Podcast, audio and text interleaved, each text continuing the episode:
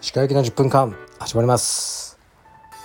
このチャンネルでは日本最大級のブラジリアン柔術ネットワークカルペディエム代表の石川由紀が日々考えていることをお話します。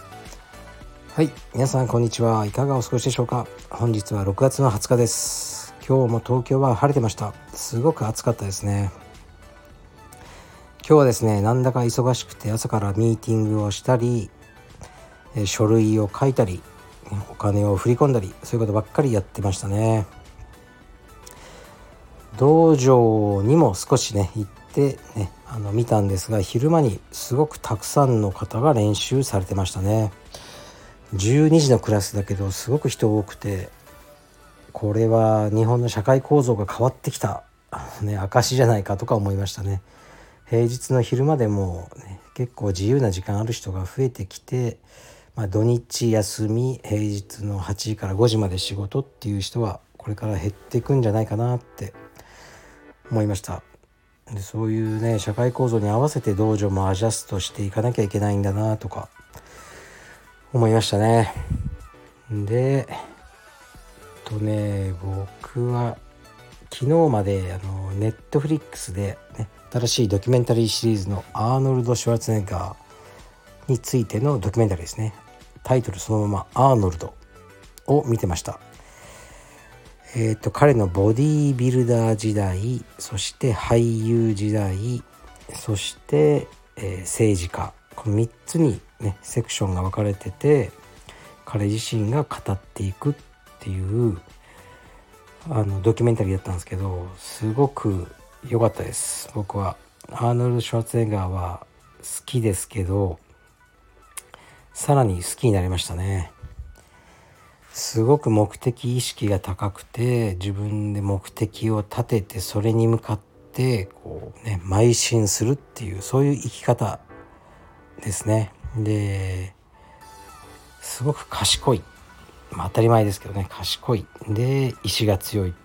そういうまあ、完全無欠に見える、ね、彼ですけどやっぱキャリアの中で、ね、病気があったりあとね、まあ、不倫問題でねこの家族がバラバラになったりとかいろいろあったんですけどそれもねしっかりとこう、ね、彼の考えを語ってくれてすごくね良いドキュメンタリーでした。おすすめです、僕はアーノルド・シュワルツェネッガー好きなんですよね。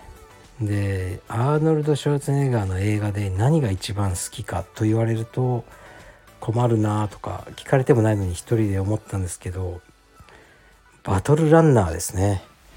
ターミネーターでもなく、まあ、コマンドも相当好きですね。コマンドも好きですけどやはりバトルランナーこれがなかなかの名作じゃないかと僕は思ってますね。しばらく見てないですけどまた見てみたいなと思いますね。トータルリコールとかトゥルーライズあの辺もいいですよね。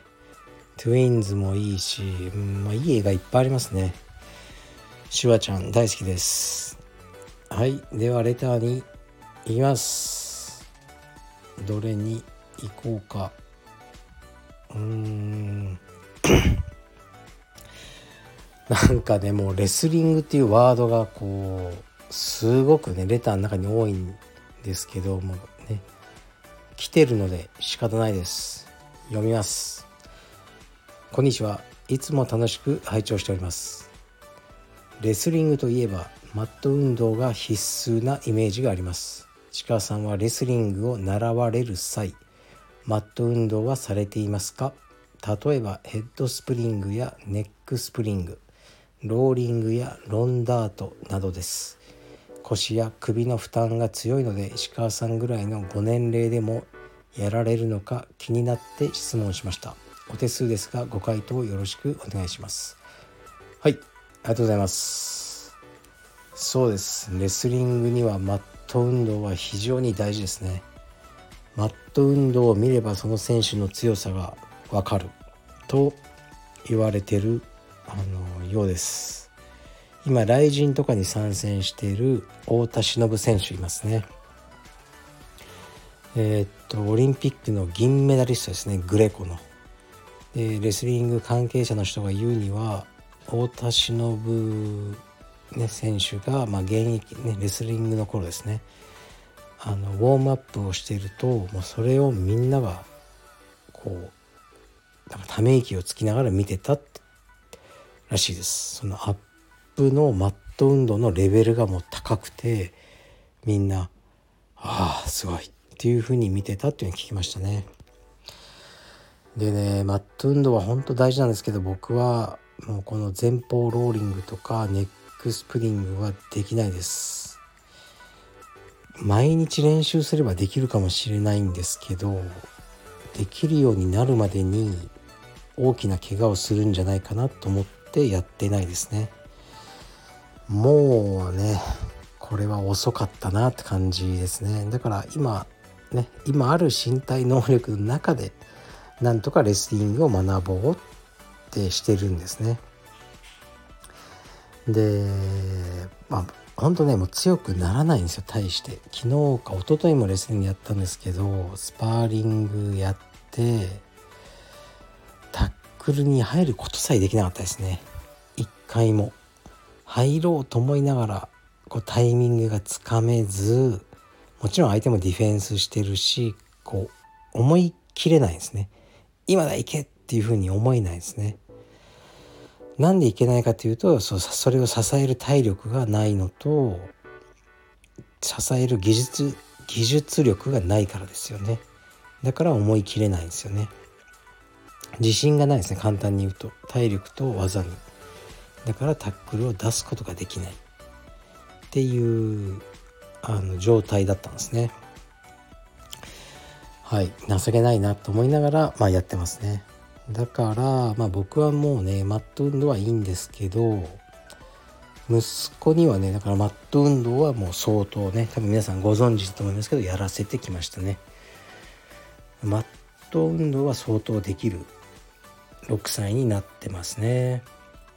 でね4歳ぐらいからレスリングだけをやらせるより僕はねあの彼の場合は4歳から6歳まではもうほぼ毎日マット運動だけ。で6歳になってレスリングを始めたんですね。だから4歳からやってる子に試合だとまだ勝てないですね。でもこれから伸びしろというかそういうものをねマット運動が作ってくれるんじゃないかなと思ってやらせてきました、ね、さあどうなることでしょうか。マット運動ねほんといいですよ。もしね3歳4歳のお子さんを持つ親御さんがこれを聞いてたらマット運動をやらせてください。マット運動です。マット石川と呼ばれてもいいぐらいマット運動が好きですね。で機械体操というより小さな子供の体操ありますね。マット運動。まあブリッジとかバク転とかね。ああいうのをしっかりと教えるスクールとかねあのまあ割とあるんですよね。でえー、っとねあのホームページとかよく見てますよ僕、うん、どういう感じで、ね、教えてらっしゃるのかこれがビジネスとしてどう成立するのかとかねどれぐらいの年齢の生徒さんがいて、ね、まあお月謝はいくらぐらいなんだろうとかまあメンバーシップビジネスなんでね僕がやってる充実道場と似てるじゃないですか業態はだから見て参考にさせてもらってますねうんだ充実道場って、ね、夕方キッズクラスで夜は大人のクラスですよね。であの午前中とか昼って大体空いてるんですよ。小学校の高学年とかというか、まあ、小学生は来れないですよね。昼の時間は。だから幼稚園生とか、ねまうん3歳4歳5歳この辺ですよね。この辺はお昼とか午前中に来れたりするわけですね。平日でも。だから充実道場でもねマットは敷いてあるわけだからこの時間だけ体操の先生を、えー、呼んでしっかりとしたマット運動のクラスっていうのねそれだけ単体でもこう成立するような充実と関係なくそういうクラスをやったら需要があるんじゃないかなと思ってるんですよね。でこういうのをやるのに一番いい場所どこだろうと思うとえっ、とショッピングモールですね。よくショッピングモールの中に入ってるんですよ。こういう体操教室とか。ねよく塾とか入ってますよね。だからショッピングモールの中で柔術またはレスリングプラスこのマット運動の道場ができないかなってずっと思ってたんですよね。思ってみたんで今日あのそういうねあのショッピングモールに入るねあのためにはどうすればいいんだってまず検索してみたんですよ。ショッピングモール出店、えー、どうすればいいみたいな検索してで出てきたんですねやっぱ不動産屋さんとかでそのショッピングモールの中に出店するのを専門で見てるような不動産屋さんあってで早速問い合わせしてみましたね。私はこういうものです。こういう業態で、ね、仕事をしてるんですがこうこうこうねこうどうでしょうか？っていうふうに聞いてみましたね。はい。どうでしょうかね？なんかねこういうのねすぐ問い合わせしちゃうんですよ。何かね面白いことができたらいいなと思いますね。はい。というわけで、えー、今日も10分話しました。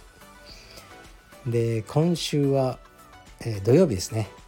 カルペディエム大船道場にお邪魔しますそこで YouTube の撮影もやりますし一応僕のね特別クラスというものもやらせていただきますので、ねえー、カルペディエム大船そして鎌倉ですね近いんでの方メンバーさんなどね、あのー、お会いできると嬉しいです。